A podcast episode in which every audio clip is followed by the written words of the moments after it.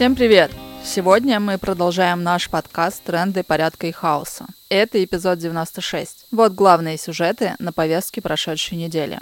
Хотя день Чейна и Стокса был в прошлое воскресенье, хотелось бы о нем напомнить. Казавшийся вечным, диктатор помер. Помрет и этот. Гораздо важнее живучесть мифа о великом Сталине, при котором, дескать, был порядок и жилось хорошо и вольно а кого судили, так тех за дело. Такая живучесть мифа о некоем вожде, при котором был золотой век и который непременно нужен, чтобы навести порядок в нынешней жизни, к сожалению, говорит о глубоких корнях патернализма в российском обществе. Они постоянно замыкают круг сменяющих друг друга диктатур. Но в то же время Бакунин и Кропоткин были выходцами из Российской империи. Та действительность, которая их окружала, помогла им не только хорошо проанализировать систему власти как систему угнетения, но и найти лекарство от этой болезни. Этим лекарством является анархизм. Россия казацкой вольницы и смуты Россия Кронштадта и крестьянских республик – это тоже Россия. А значит, корни анархии, самоуправления и взаимопомощи живы, и для них найдется почва, сколько бы ее ни травили и не уничтожали.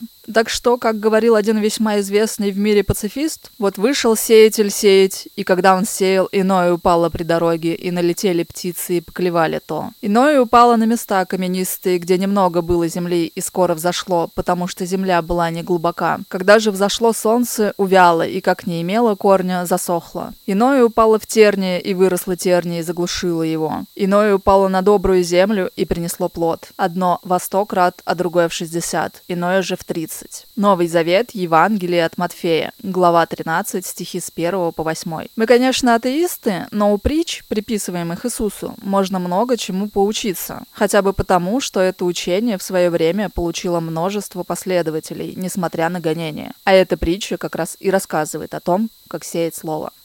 Но в самом деле, в анархизме много преимуществ. Нам есть что проповедовать. Патернализм предполагает, что есть кто-то старший и умный, и некий незрелый народ – ребенок. Анархист не должен ждать, когда ему что-то разрешат старшие и умные. Анархист – это взрослый, который несет ответственность за свою жизнь и за окружающий мир. Анархист – это и ребенок, который не боится экспериментов и не стремится к благопристойности и респектабельности. Для него открыт весь мир, и он не знает условностей взрослого мира. Чем же еще хорошо быть анархистом? Анархист не зависит от вождей и партий. Анархист не пытается влезть в институты власти и не ищет коллабораций. На прошедшей неделе в либеральной оппозиции кипели страсти. Сначала антикоррупционный фонд Навального сделал расследование о медийных персонах, бравших деньги от московского мэра Собянина. Среди них оказался и главред популярной либеральной радиостанции «Венедиктов». Хотя, казалось бы, персонаж давно известен как эталонный мудак, пробу, что называется, ставить негде. Но почему-то принадлежность к либеральной оппозиции должна защищать его от критики, и многие либералы были возмущены. Далее Венедиктов нанес ответный удар и обнародовал письмо, из которого ясно, что председатель ФБК Волков подписал письмо на имя главы Европейского внешнеполитического ведомства Жозепа Барреля с призывом отменить санкции в отношении руководства Альфа-Групп.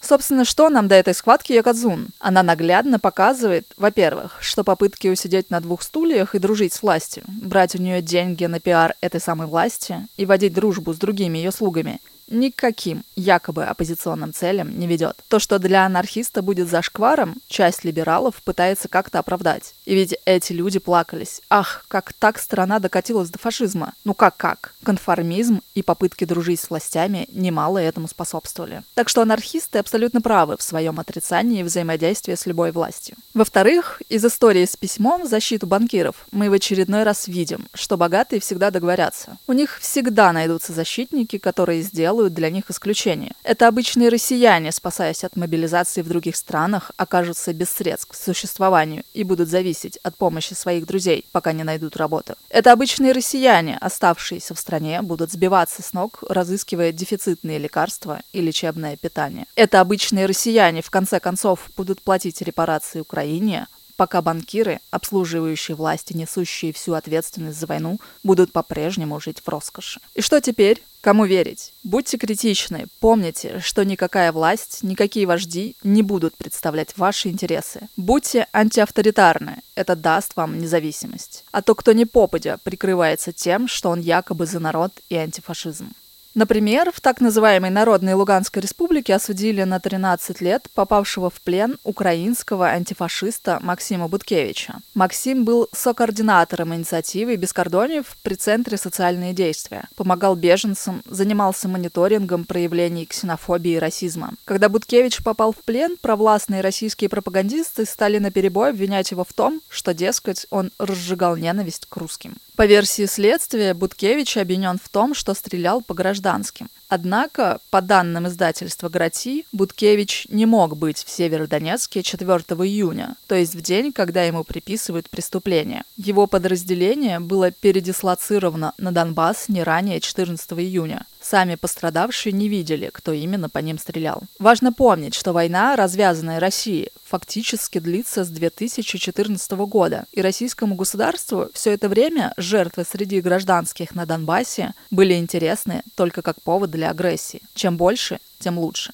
На этой неделе по всему миру прошли демонстрации в защиту прав женщин и феминистской борьбы. Анархистки из медиагруппы «Автономные действия» опубликовали свой призыв к солидарности с этой борьбой. Война и беженство ведут к фемициду, насилию, бедности и еще большей уязвимости женщин на основании пола. Тем важнее женская солидарность. Группы помощи беженцам еще ждут своих исследовательниц, но уже сейчас видно, что подавляющую часть работы в них делают именно женщины. От создания и координации до исполнения конкретных адресных задач. Эти группы родились на принципах самоорганизации и горизонтальных связей, можно сказать, на анархистских принципах, даже если сами участницы не считают себя анархистками. Женский труд и вклад обычно не признается, считается невидимым. Но прошли те времена, когда этот вклад должен замалчиваться и не замечаться. Патриархальные устои предлагают восхищаться только отвагой, проявляемой в бою. Но помимо этой отваги существует масса вещей, которые, возможно, не считают патриархально героическими. Это ежедневный необходимый труд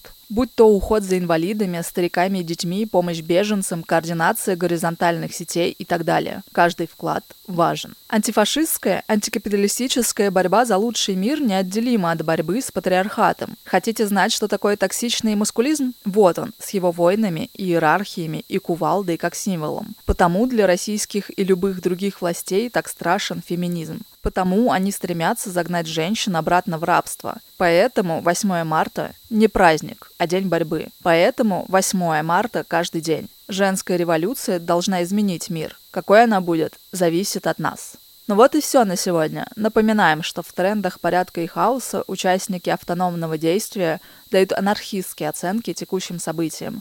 Слушайте нас на YouTube, SoundCloud и других платформах. Заходите на наш сайт autonom.org. Подписывайтесь на e-mail рассылку. Пока!